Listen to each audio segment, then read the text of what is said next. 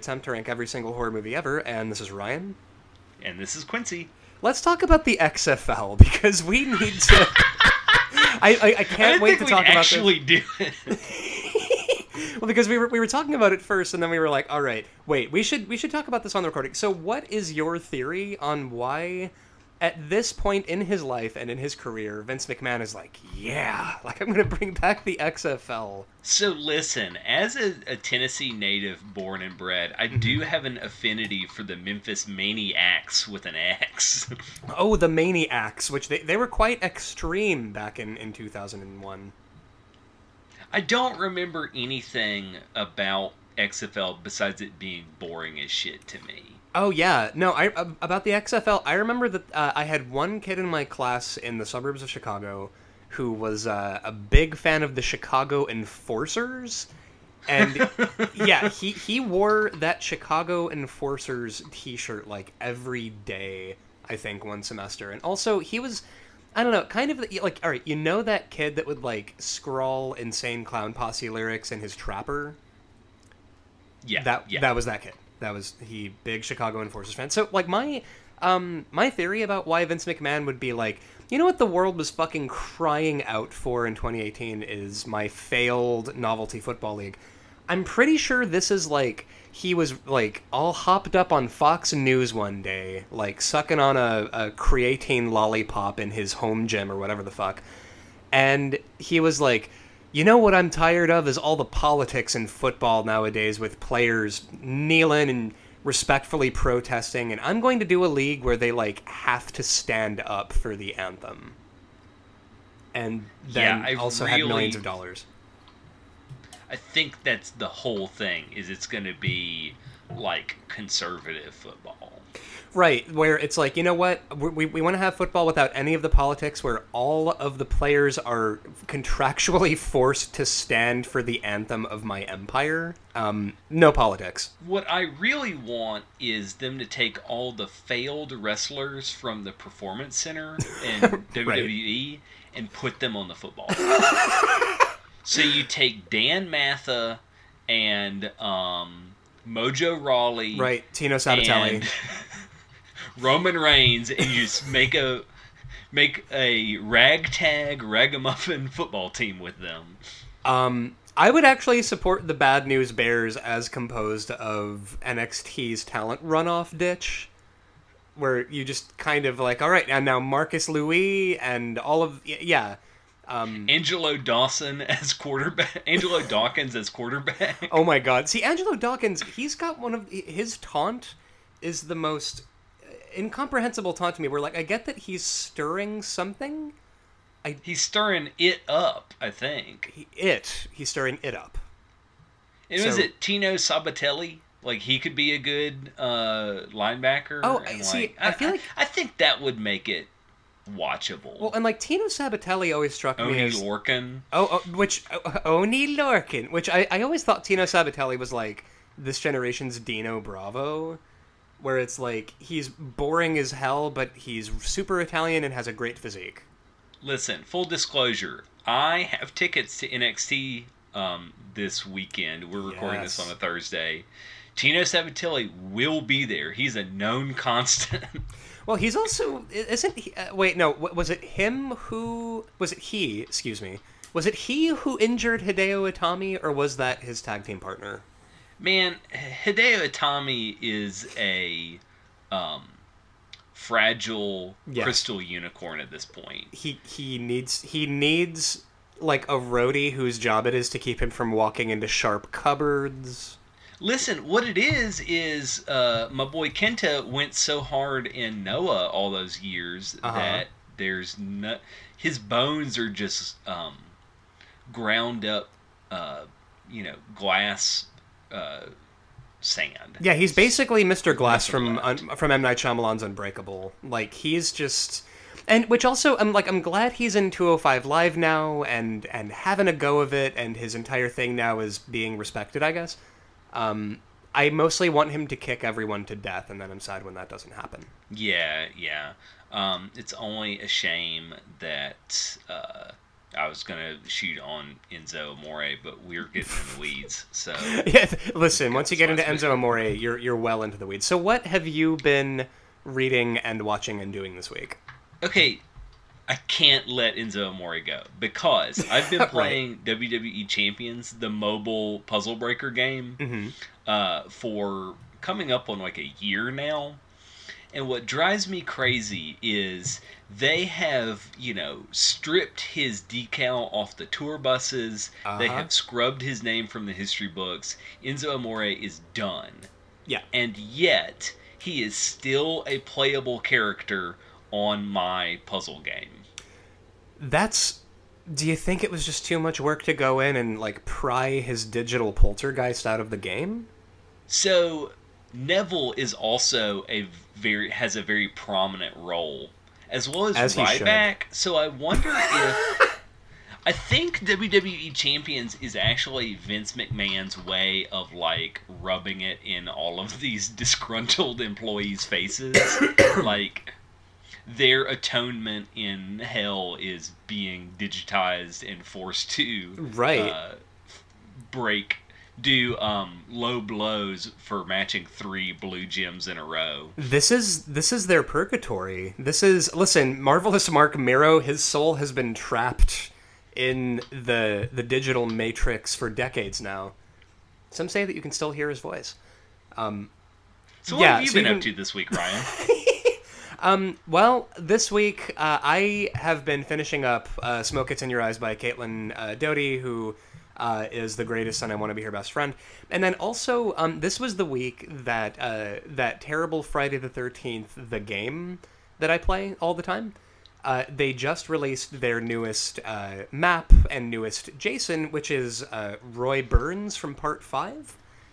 Um, which like which if you're familiar in any way with the and I use the word continuity as loosely here as I possibly can the continuity of those movies that like part 5 is where you know Jason is dead and yet there's a guy in a hockey mask running around hedge clipping kids in the eyeball and it turns out that it's a guy called Roy and for like the last like year or so of this game that's been the running joke is like lol when are they going to make Roy a playable character and then they did and um, now um, Roy is it playable. Fucking Roy. Listen, is Jason X playable yet? Uh, not yet, but that's uh, that's apparently coming because they they did this uh, virtual cabin thing where you could like poke around through this giant cabin and unlock clues and learn trivia and stuff. And if you did everything right, um, you unlocked a thing where you like walk through this big. Uh, shiny hallway into a spaceship like control room and then uber jason from jason x comes out and kills you with a machete um, so that's apparently coming as well as a uh, the, like the the good ship Grendel from Jason X. That's going to be a playable level, and I'm fascinated to know how they're going to do that. Because here's the thing: I love this game because of how garbage it is, and also because the devs, um, they are the bad news bears of devs. like, god damn it, they've got heart. You know, they're scrappy. Uh, I support them in all of their works, but also they kind of can't get their shit together. Is and, there a girl on the team? Oh, certainly not. No, no, no. A I'm, girl playing baseball. there's nothing in the rules that says a girl can't be a game dev. Um, I, I, mean, like, of course they've got you know like uh, uh, women who who voice um, the counselors and stuff. Actually, you know, I might be talking out of my ass here. I don't know the makeup of uh, Gun IllFonics uh, devs. There might be a woman working for them, but um, I mean, it's a Friday the Thirteenth game, and as a franchise, pretty dude heavy. Uh, classically, is is the Friday the Thirteenth franchise. But so Roy is hilarious because like you're running around in this game. So um every all of the different Jasons that you can play as have a different weapon. Um like a different like ad, like an axe or uh, part 4 has a thing called a pig splitter which looks like a meat cleaver with a giant handle. And yes. it's it's it's fucking great. And the funny thing is that uh, part 5 which just dropped, Roy his weapon of choice is hedge clippers so he's running around swinging hedge clippers wildly at people, like knocking, like bursting down doors with hedge clippers.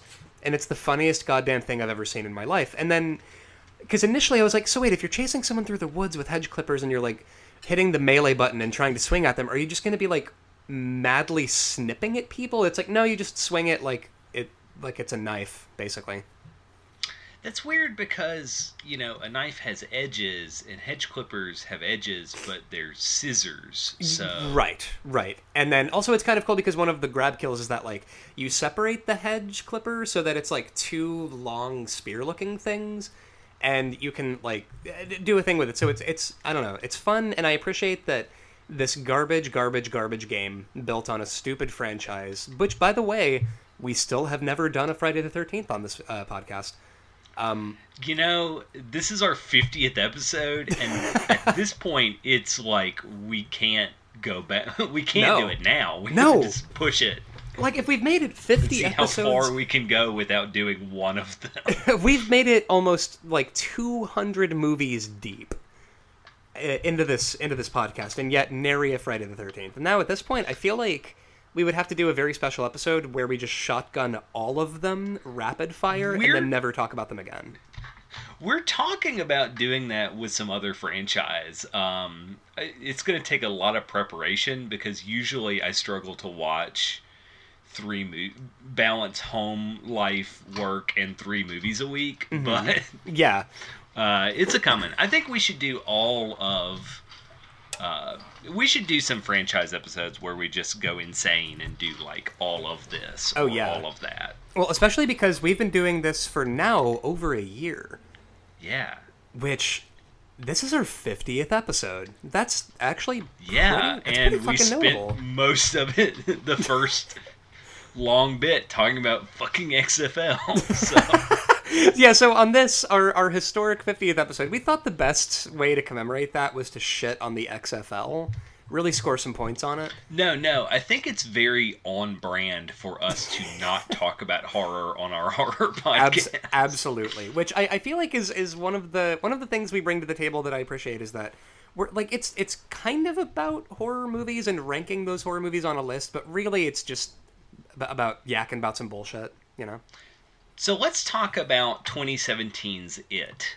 Yes. So, um, this was uh, I saw I got to go see this in theaters with um, Christina and my buddy and and Josh uh, Copeland and my buddy Anna, and it was so fun watching this movie with people who had never seen the 1990 miniseries and kind of didn't know what to expect. I imagine it would be way better if you didn't know that Tim Curry was Pennywise. Yeah, and now all right, so let's get into this. I so I um I'm a huge stan for the 1990 miniseries, and I will fight you. I think it's fucking great, and I think uh it. I think people don't know how good they have it now.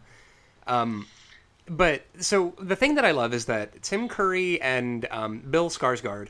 I like that they both play very very different Pennywises, Pennywisen Yes. because so and the thing that um, Christina noticed when we saw it was that like Bill Skarsgård, the way he plays Pennywise in that first scene with Georgie in the sewer, um, his sense of humor is the kind of sense of humor that might actually lure a kid into the sewer or into the woods or like like because his sense of humor is like a child sense of humor where Yeah. you know he's like pop pop pop pop pop and the kid's like haha yeah and then but then he does that pause right after doing the pop pop pop it where you just see this weird seething hunger on his face and it's terrifying whereas you contrast that with Tim Curry's Pennywise and his Pennywise is like a dried up old queen just over it fucking crusty like hey kid like he's just he's over it and it's great Yeah, I think what I really like about the Skarsgård Pennywise are the teeth. Oh jesus those teeth Just when he unhinges his jaw and just extra rows of teeth pop out.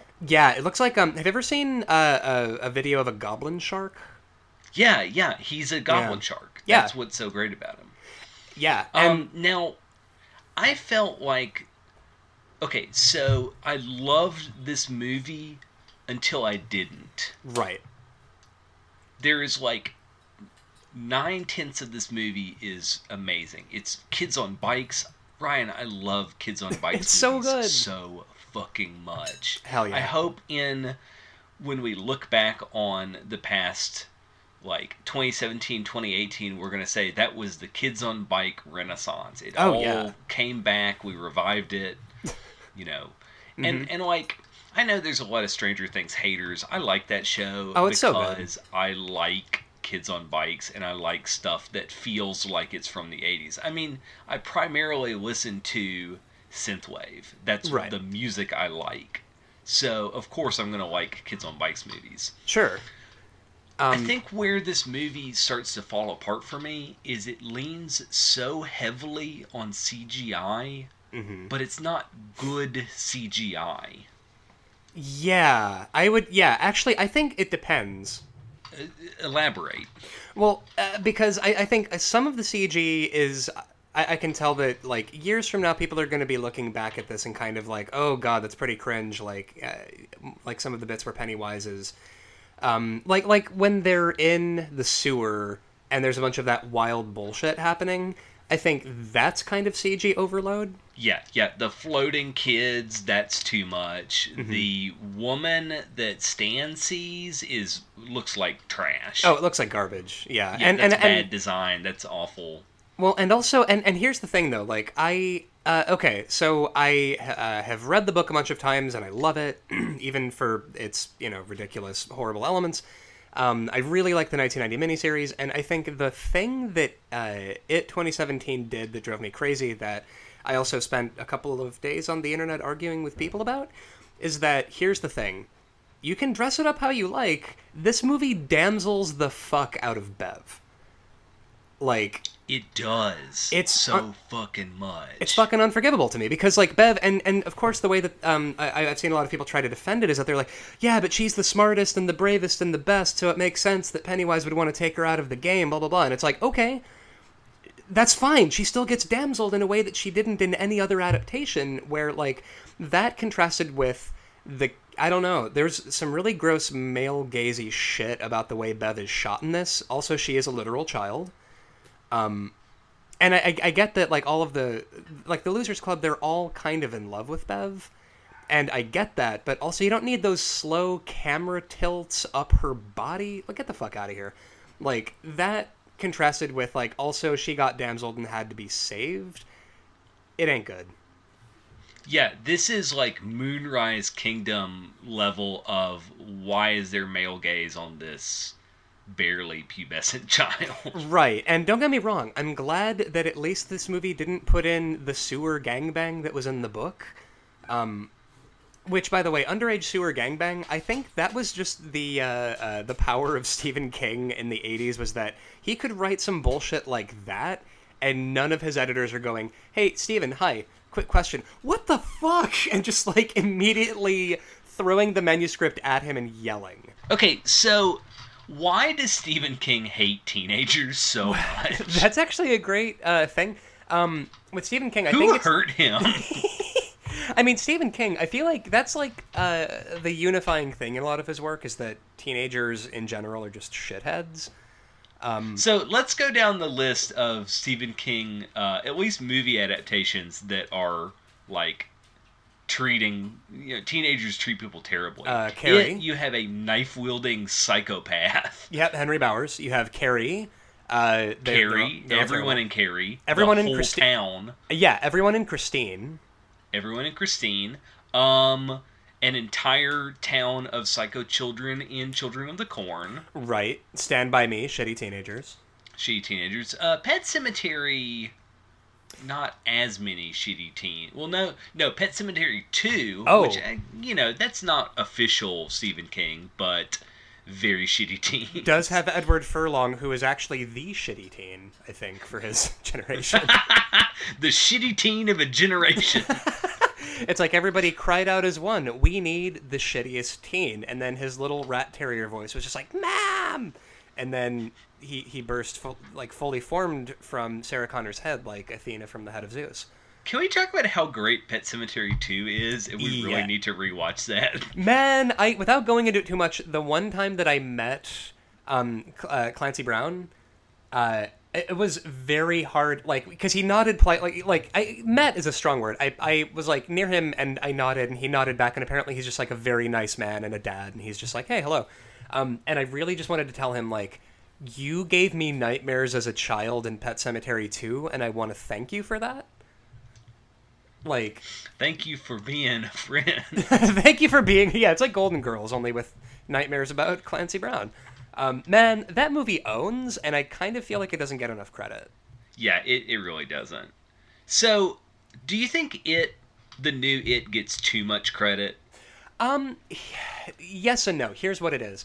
Um, I I think that it came along at exactly the right time, where we're kind of riding this huge wave of nostalgia right now, where we're into that time period.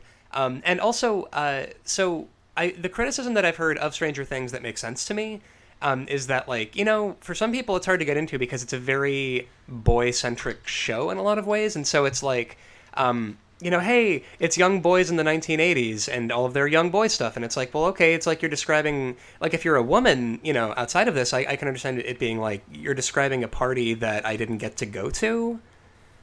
Um, because like that's that's Christina's critique of Stranger Things, and also she, I, I think, likes Stranger Things, right? It's fine. She kind of, eh, it's fine. Um, but I think that it's that we're so we've It's got fine. it's fine. Well, Eleven is also damseled pretty hard. Oh yeah, yeah, like frequently. Um, and I think that it is good, but here's the thing: it's too goddamn long, and they fiddle with the mythology in ways that they shouldn't. For example, um, taking so Mike Hanlon, uh, in the 1990 miniseries and in the book, he is the town historian. He's the one who learns about Derry and turns that into a weapon where he looks into the history of Derry. He, you know, interviews people. He like pieces stuff together.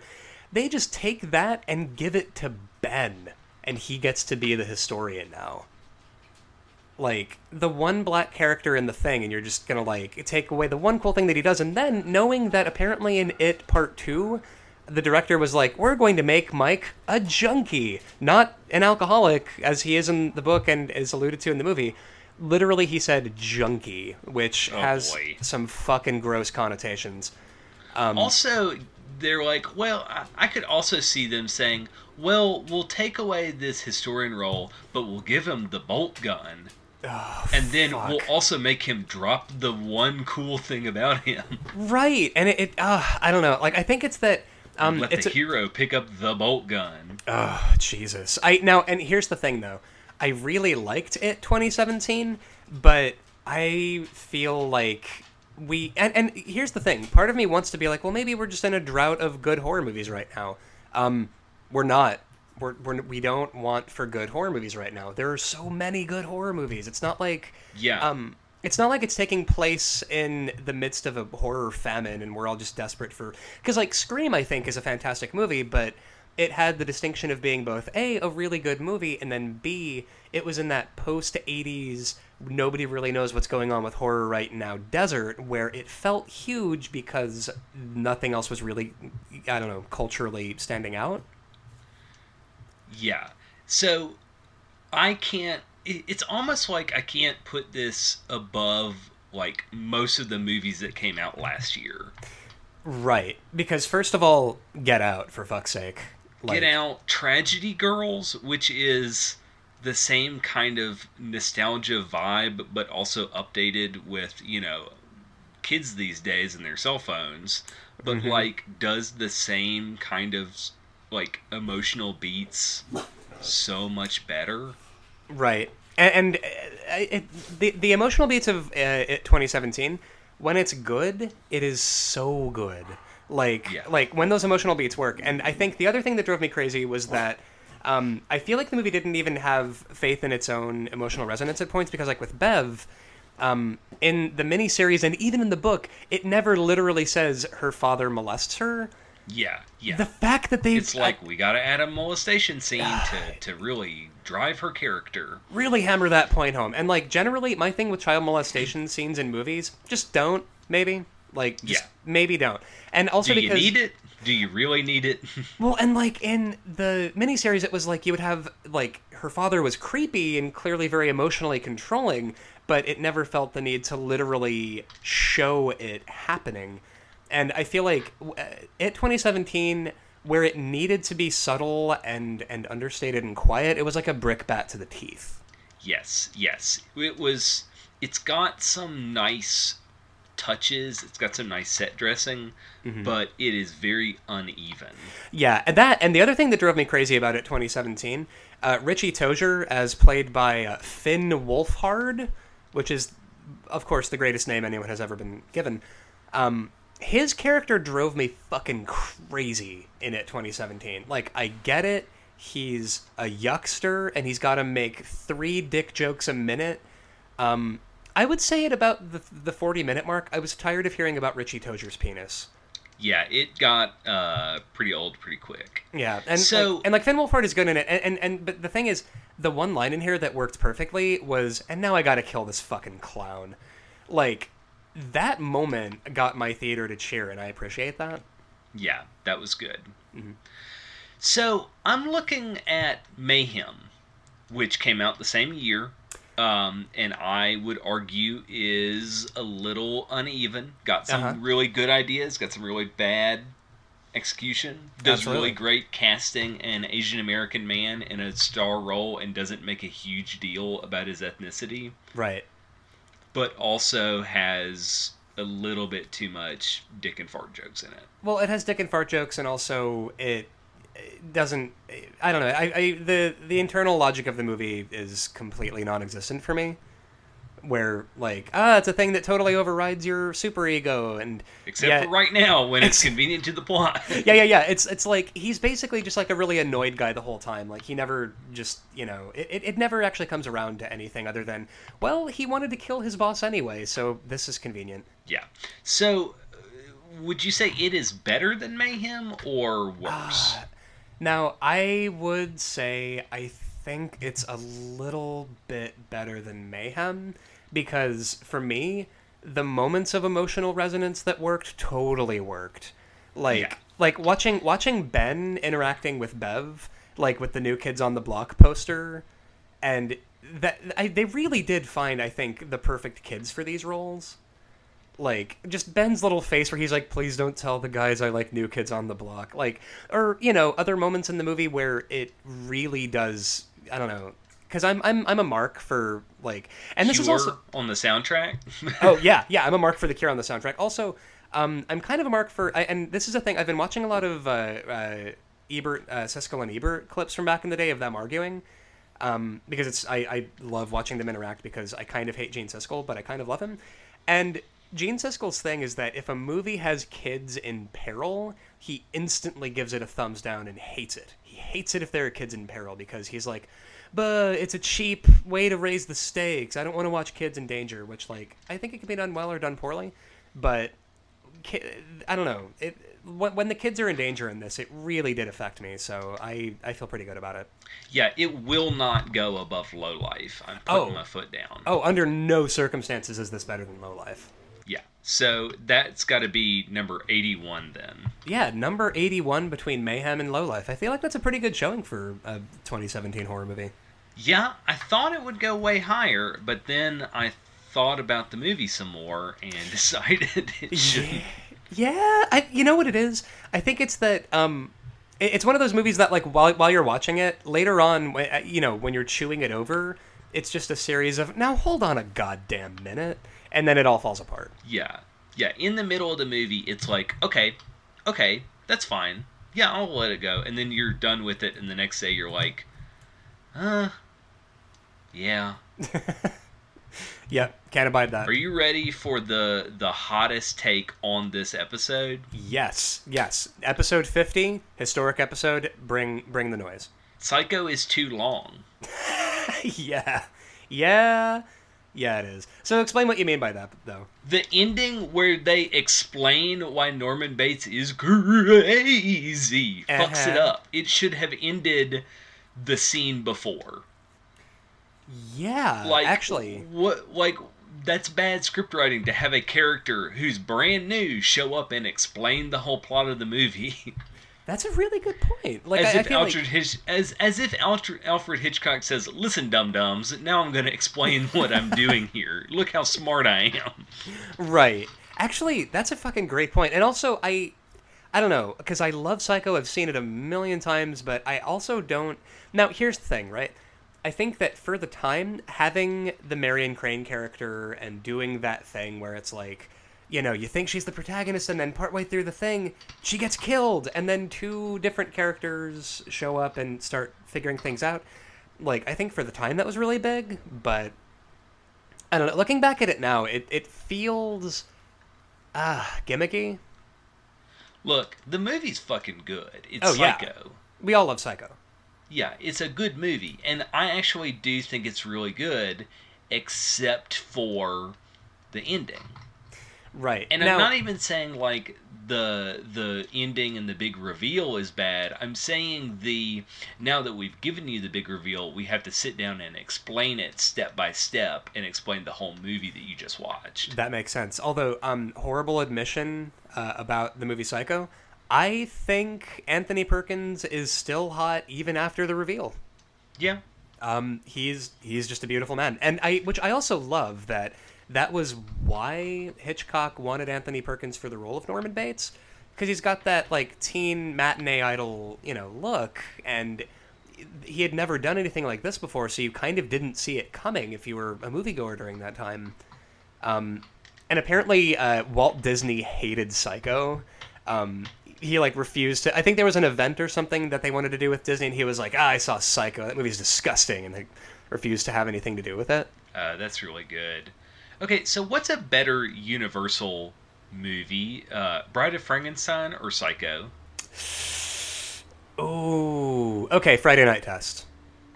You've got you got the Tombstone Pizza. You got the root beer. Are you watching Bride of Frankenstein or are you watching Psycho? Okay, so Bride of Frankenstein is motherfucking Frankenstein, Right. but I find tonally Bride of Frankenstein is too silly, and Friday Night Test, if I'm alone and I turned all the lights out, Psycho really fits the mood.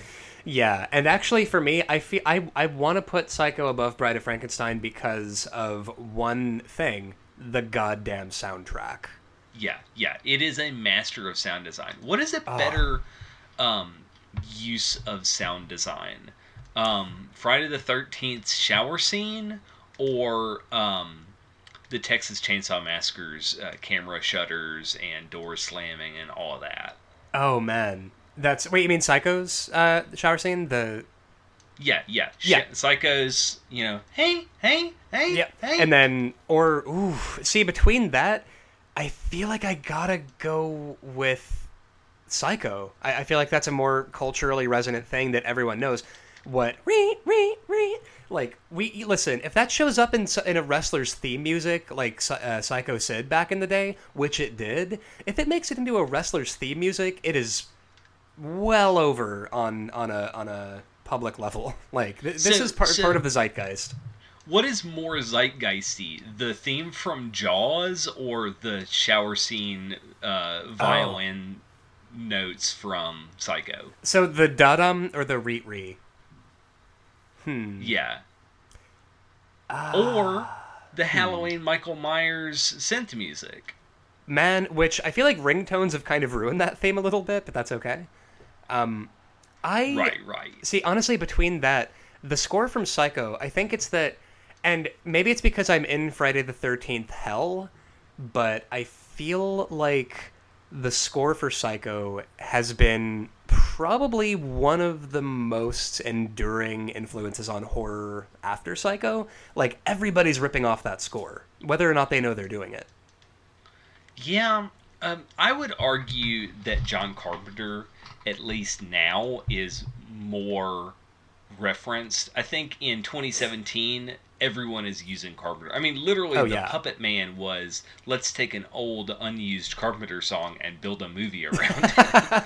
and yeah, I would agree. And then also, I mean, like a movie and that we don't have John on. Carpenter drive by in a car. Well, and like a movie we don't have the, have on the list yet, The Thing. The soundtrack to The Thing is honestly my favorite soundtrack ever.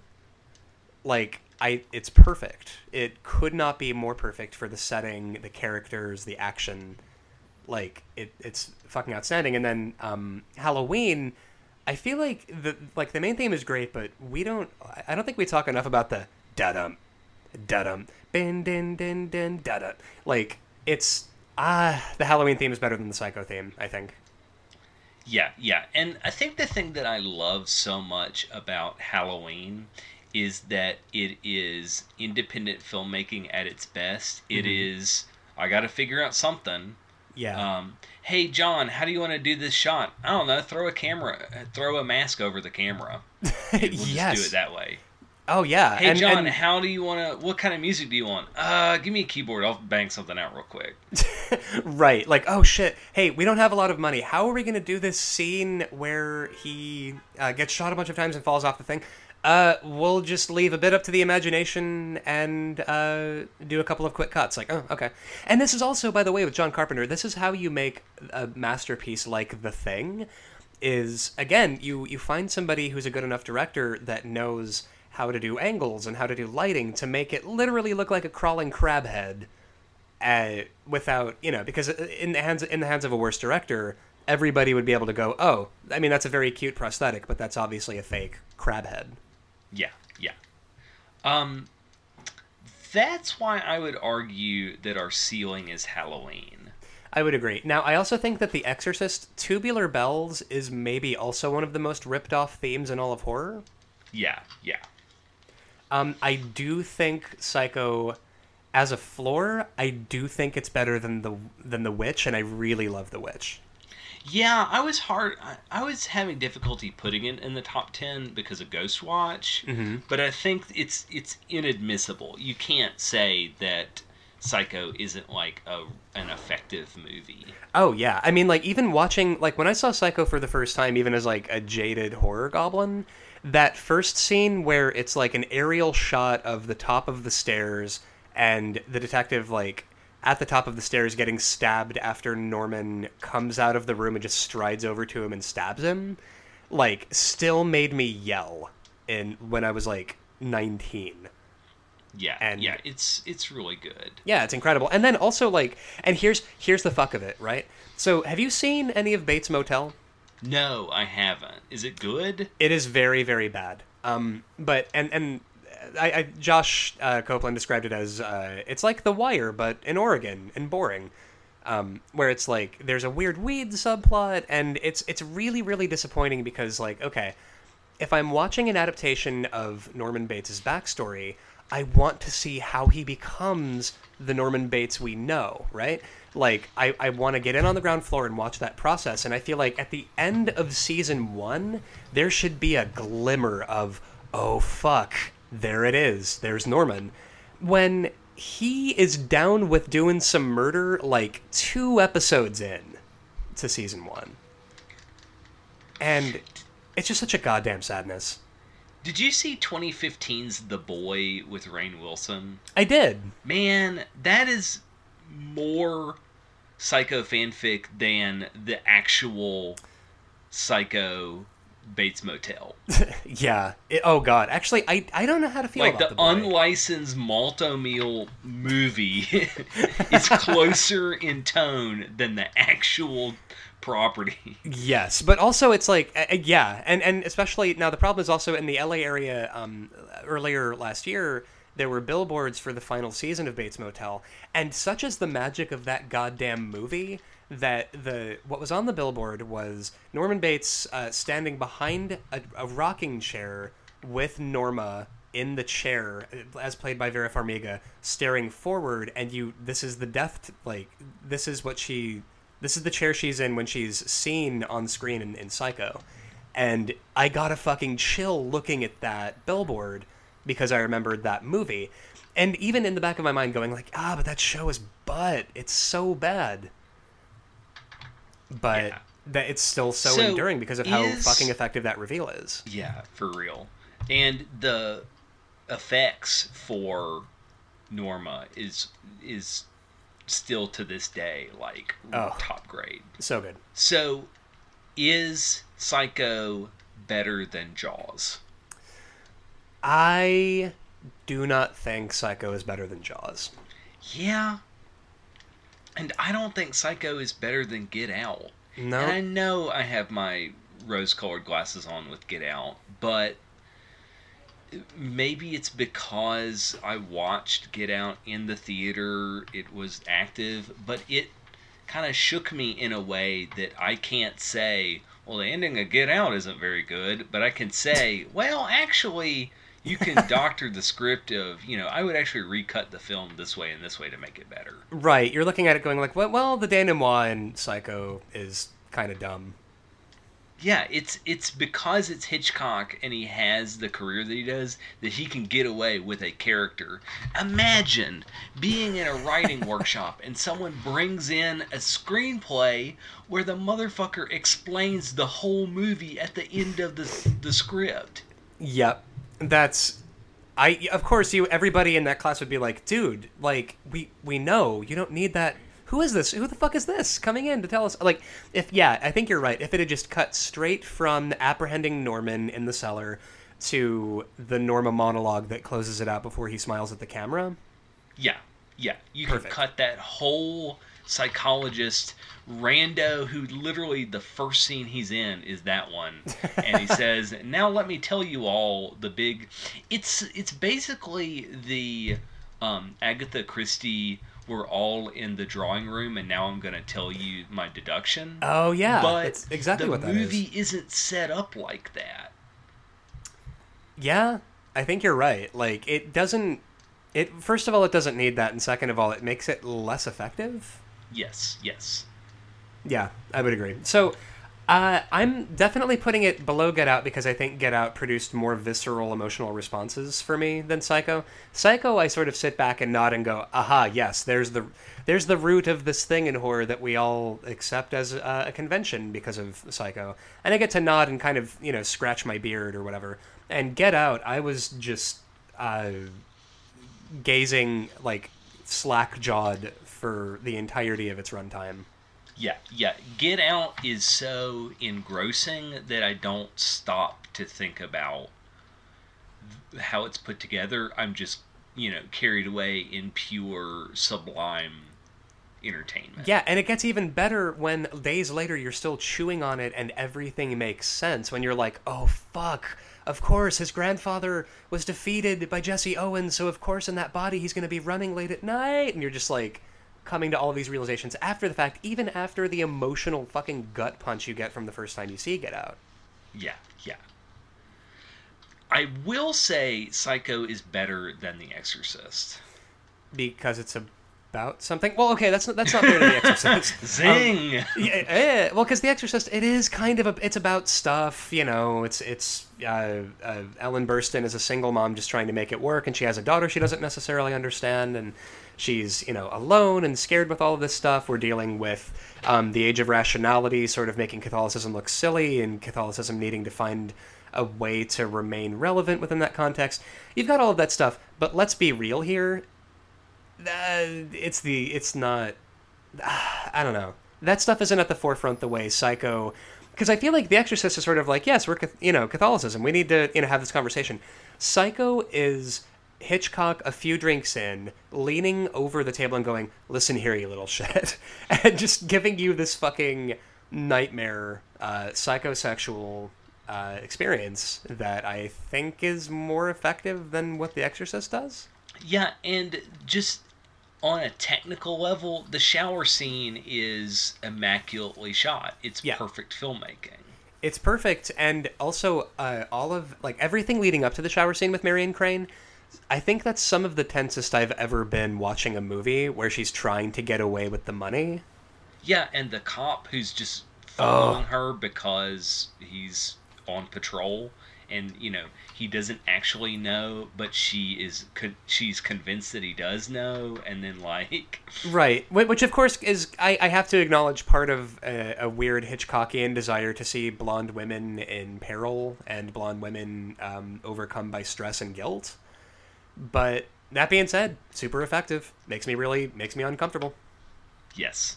So uh, I think that makes Psycho number six. That is a great fucking showing. So let's talk about my favorite movie, Yes. Dracula. Motherfucking Man, Dracula. okay, so I can watch the first 20 minutes of Dracula every day. Well, it's perfect. I Of course you can watch it. Renfro is a gift from the heavens. Those Transylvania townspeople. Dra- whose castle? Dracula's? You're yes, taking- Dracula's. Castle Dracula! They are fucking scandalized. we people of the mountain. yes, you must take the Borgo Pass. And yeah, just it's like, so good. And it's so much of that, like, listen up, Englishmen. You don't know what you're doing. oh my god, yeah. And it's great because also, like, which by the way, now that you've said Renfro, I'm just picturing Brad Renfro as Renfield, just completely chewing the scenery. Which, by the way, uh, Dwight Frye as motherfucking Renfield is Yeah. one of the one of my favorite. I, I honestly, I feel like character actors didn't exist before Dwight Frye doing this role. Man, or they weren't even at that level. Um, yeah, No. he's so good. And and the first time we meet Dracula and he's in that giant castle and he has basically the that Bela Lugosi voice that created Dracula in public in our public imagination. Mm-hmm. And he walks through that fucking spider web without disturbing the spider web and Renfield has to use his cane to like tear it apart. oh, it's so good. Oh, and man. those fucking armadillos for no reason Oh my all. god. Those armadillos haunt me. Tod Browning is a fucking monster for those armadillos. Man, Tod Browning is so good. So Yeah. I love this movie. But you know what bums me out about this movie? What's that? The Harkers are boring as shit. Oh, no one cares about the Harkers. And I feel like um now my, my, my beef with the Harkers generally is that I feel like Jonathan Harker uh, is very useful as a kind of milk toast limp dick uh, Englishman guy whose sole purpose is to be the conduit through which he meets Mina Harker and then gets eventually like killed by a gang of dudes. Like Jonathan Harker, I, I I feel like this movie kind of acknowledges that a little bit too much, but the problem is that it makes Jonathan Harker the least dynamic character in this movie.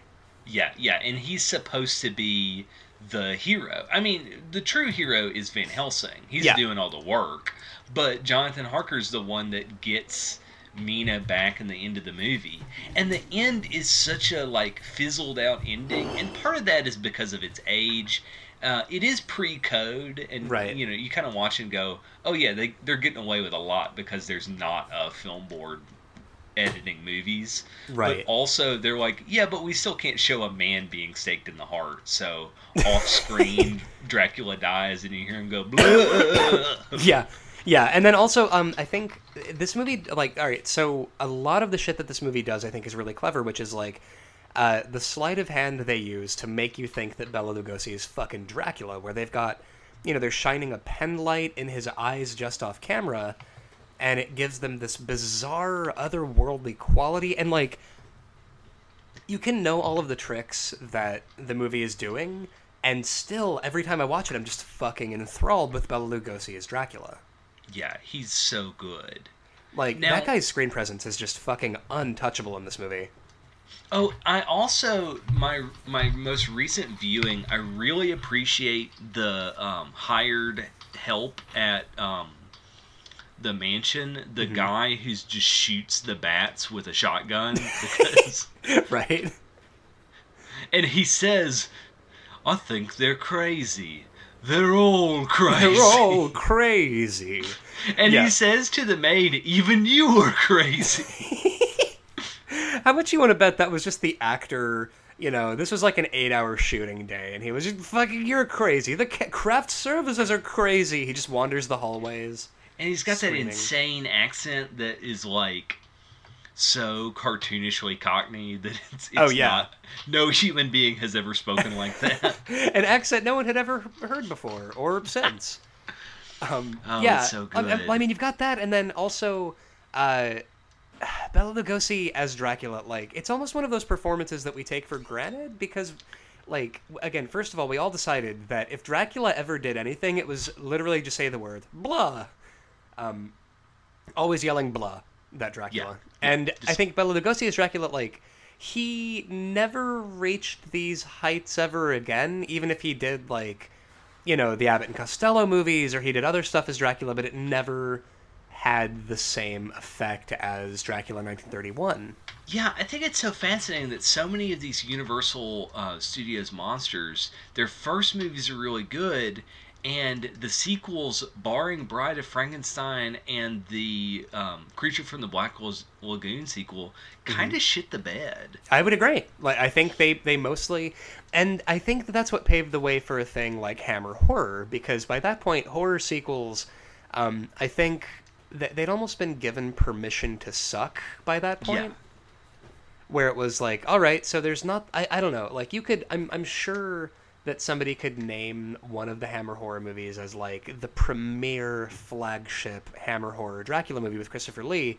It's probably the first one, Horror of Dracula, Dracula 54. Yeah, it's probably the Horror of Dracula, but also it kind of doesn't matter because they just made the same movie over and over again to diminishing returns and I think that that was Hold kind of... on now. Whoa, whoa. Mm-hmm. Mm-hmm if Dracula is my favorite movie, Horror of Dracula is my second favorite. So ah. you watch your mouth, young man. no, no, I would never. You know, that listen. movie is good as shit. no, no, it's it's very good. I really, really like Dracula, but like I, I think.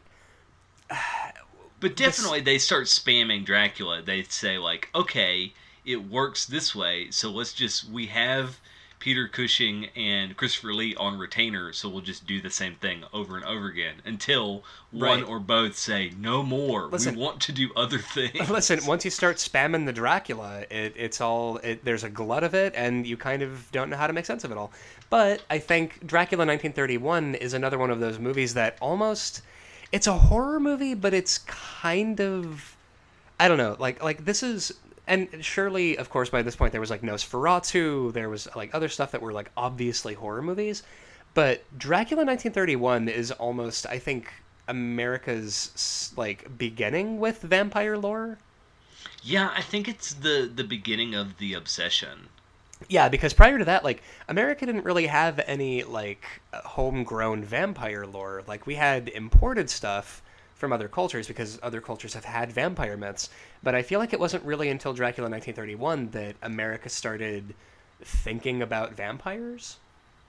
Yeah, and I mean, go to any um, Halloween shop and find, you know, your Ben Cooper smocked Halloween costume or your tuxedo Dracula T-shirt, and it's the 31 design. It's the yeah. Bela Lugosi Dracula. The I would Widow's put... Peak is Bela Lugosi. It's Bella Lugosi, and also I would put forward, with the exception of I think the Dracula costume from oddly enough Monster Squad. I think Dracula 1931 had the best Dracula design. Yeah, Monster Squad's really good, but Monster Squad is Universal Studios rebooting their franchise. right, which they've also been trying to do for the last decade unsuccessfully. I mean, they also had the Van Helsing movie. Which I remember watching that in theaters back in like 2005 or whatever it was, and just sort of like, oh, oh no. I have this weird fugue state where I cannot tell you if I have seen it or not. Have you seen Underworld?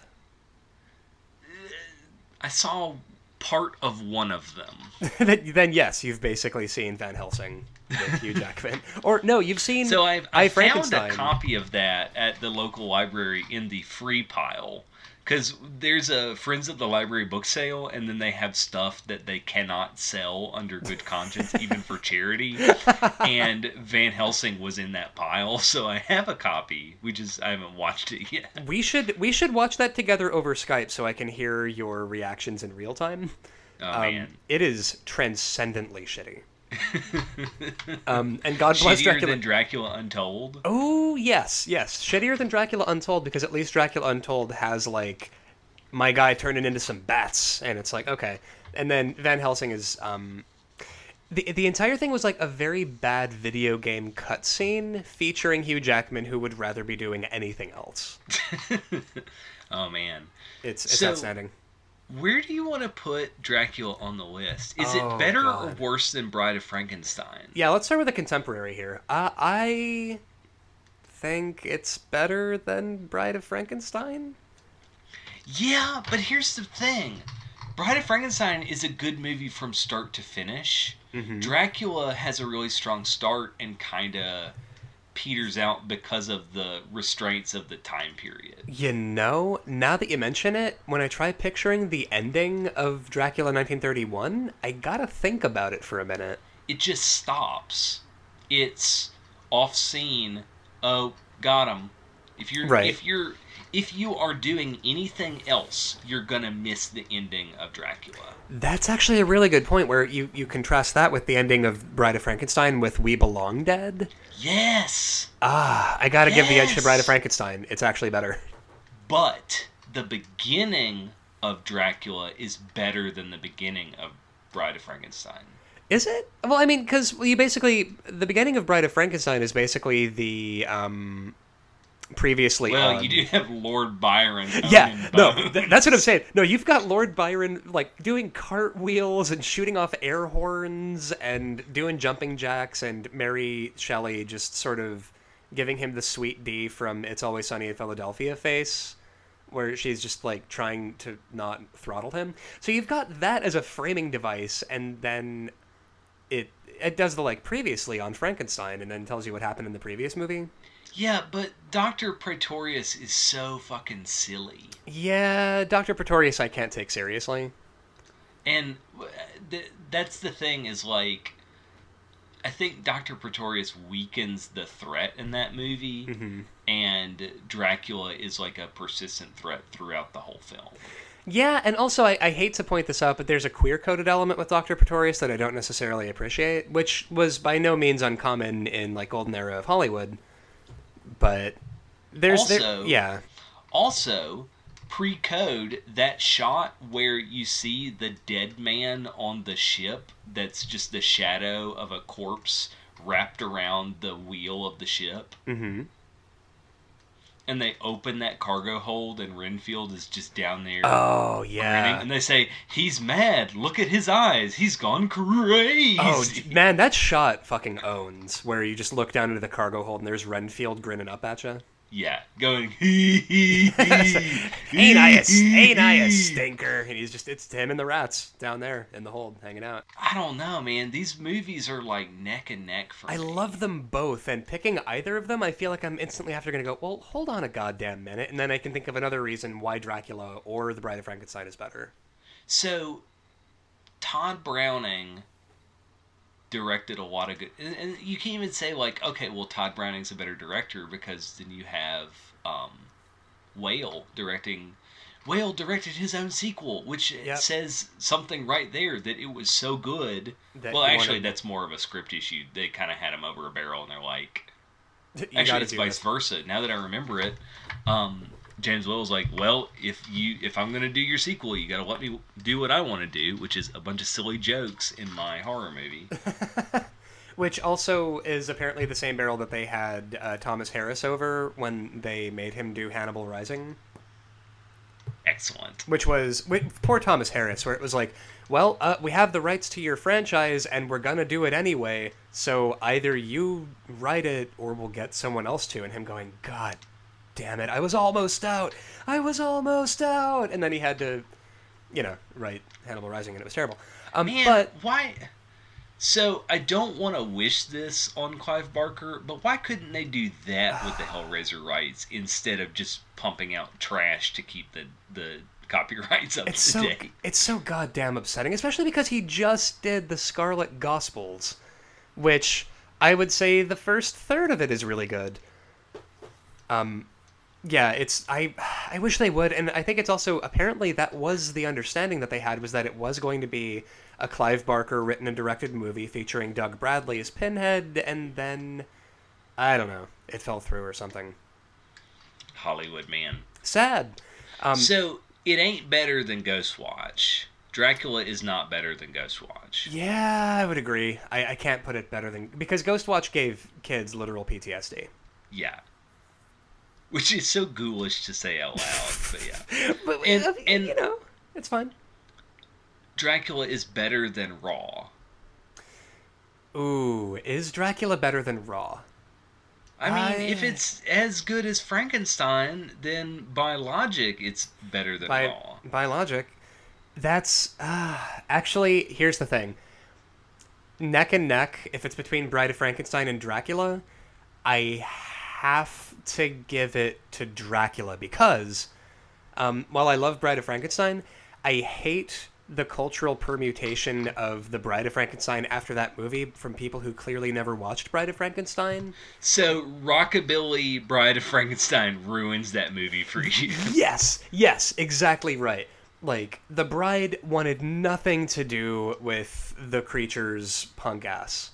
Like Yeah. she she never wanted to she never wanted any of this.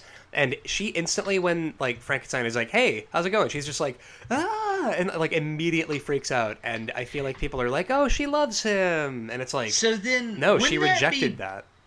Sorry to interrupt you. Wouldn't that make it better than Dracula because Dracula fits, you know, these heteronormative gender roles, and um, Mm. Bride of Frankenstein says, "Fuck you! I'm not anyone's plaything." Yeah, yeah, yeah. My, my bodily autonomy is my own. But then the problem is also that Frankenstein makes that call for her and says, "We belong dead."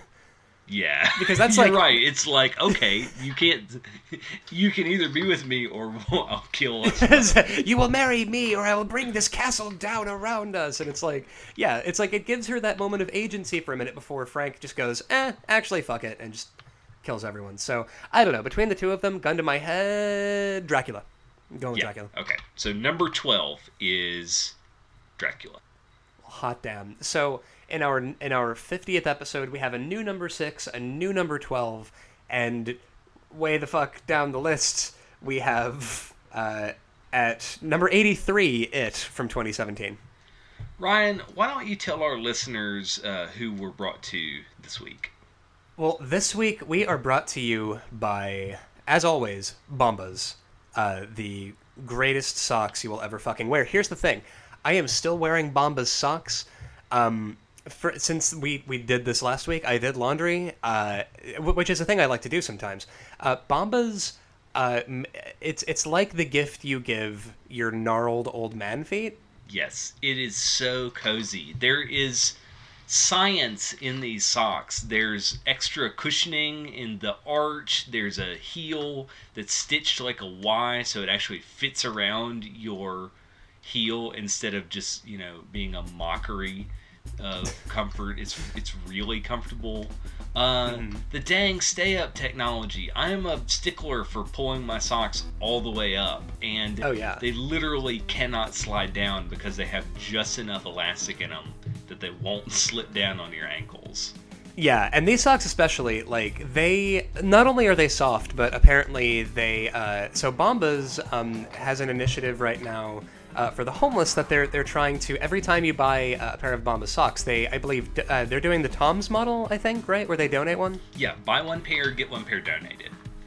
Yeah. So, So, and it's the dead of winter, so listen, everybody needs socks.